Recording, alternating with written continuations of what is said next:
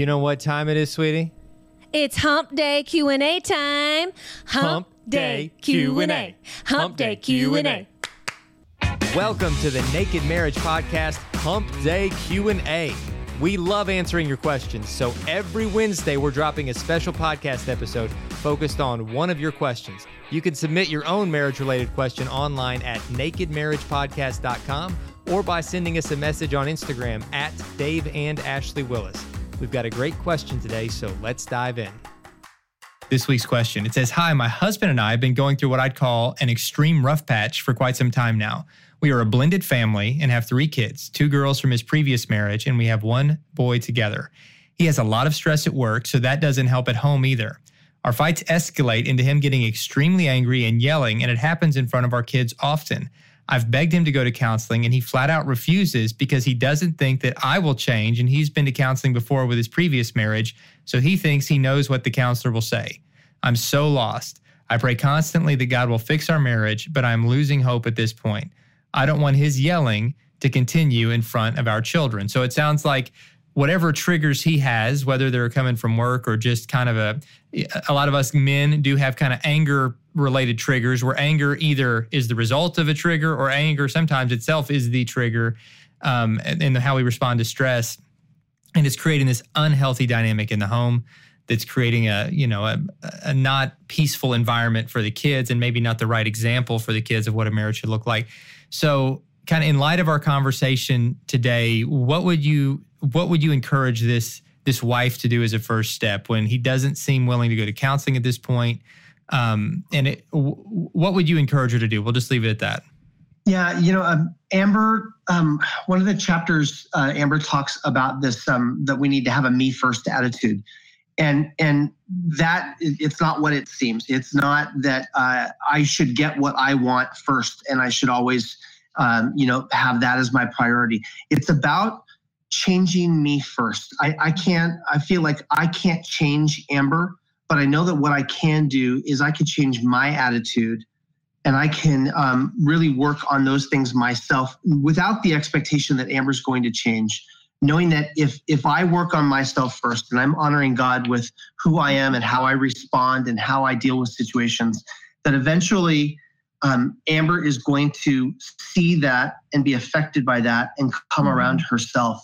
So I think that's a starting point for us. Is is that something that is very very important? Yeah. Well, you know, and it, we're not saying at all that this is easy and that it's not painful. Um, right. It's very painful to die to yourself. And it's very painful to be on the receiving end of somebody else's sin. Our sin never just affects ourselves, mm-hmm. there's a ripple effect where our sin impacts others.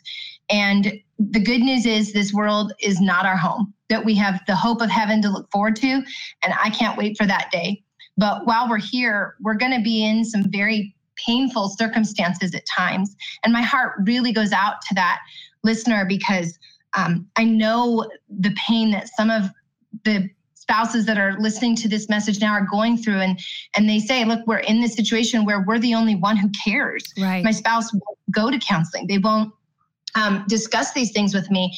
And and guy is right. I think foundationally it starts with that me first attitude. You know in matthew talks about you know do do to others as you you would have them do to you. Love the lord your god with all your heart with all your soul and your neighbor as yourself.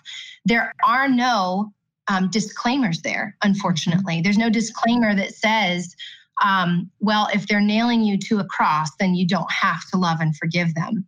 And actually we love Jesus because he first loved us while we were still sinners. So we know we're asking hard things here, but we do believe that having that me first attitude means, all right, I wish my husband would help around the house more. But you know what? I'm going to have a me first attitude. I'm going to be first to clean, to do the dishes. I'm going to be first to, when I'm exhausted at the end of the day, um, and I just came home from a long day at work, and my wife is is you know managing a, a colicky baby i'm going to be the first one to delay my rest to give her rest having that me first attitude and i, I don't think we can ever underestimate the power of prayer um, right, I know that sometimes yes. it can take a long time and it feels like the story is over and there's no hope. And yet, that's really never the case in God's economy. He, he has no um, specific timeline that says if you've been praying this long and doing the right thing this long,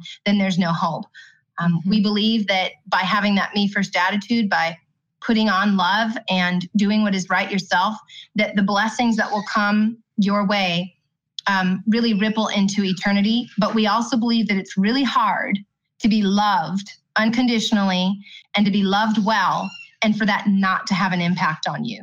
So we believe that when a spouse continues to do the right thing themselves, goes to counseling themselves, gets good counsel from godly pastors and, and counselors and mentors themselves, and then continues to do what is right on their end, um, that the Lord will direct your steps. And we do believe that we'll see a shift in that marriage. Uh, a lot of the time, we'll see the Lord do what He does best. Um, but as long as as both of you are entering into these triggered reactions perpetually, um, that's when it's really going to, um, you know, there's going to be a lot of uh, more conflict and problems that arise from that.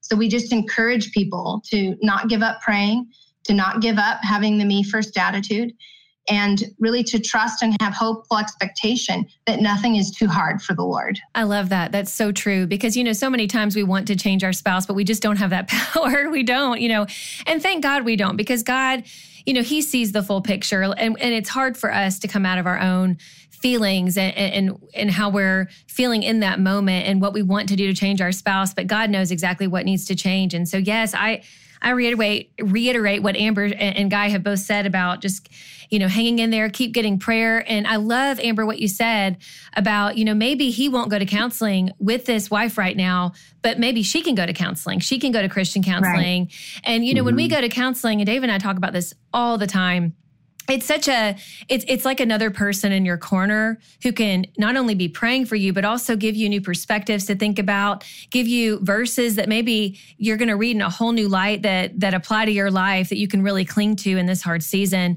And so i just want to reiterate that for that person listening who is you know the wife specifically who wrote this but also those who are listening who are in this dynamic to not lose hope to know that god sees you in this in this really frustrating moment. And and there's always hope in the lord. And to keep on saying those prayers, keep on reading those books, just like marriage marriage triggers, and and go get the counsel and um, and just you know being as practical as not retaliating. I think so many times when someone comes in the room and they're just yelling at us. I mean, we're human beings. We want to we want to yell right back. You know, we're angry because it, it's jarring.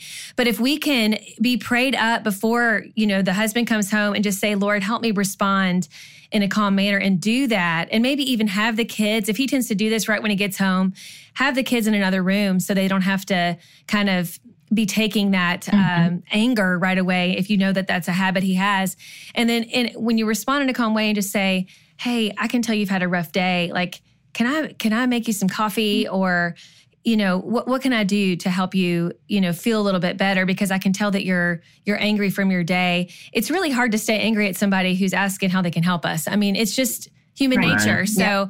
i just want to encourage the wife in that and y'all, i would love to keep on talking about this but we're gonna have to to let you guys go but listeners get your hands on Marriage Triggers. It's such a great book. It's available wherever books are sold. And uh, Amber and Guy, thank you so much for joining us today. Thank you, Dave. Thanks, Ashley. It's been our pleasure. We're praying for every listener. Absolutely. Thank you, guys. Thank you all so much for listening to today's episode of Hump Day Q&A. We love getting your questions and we want to answer your question. So if you go to nakedmarriagepodcast.com, you can submit your question right there, or you can follow us on Instagram at Dave and Ashley Willis, and you can give us your questions right there by giving us a DM. So we'll catch you next time on Hump Day Q&A.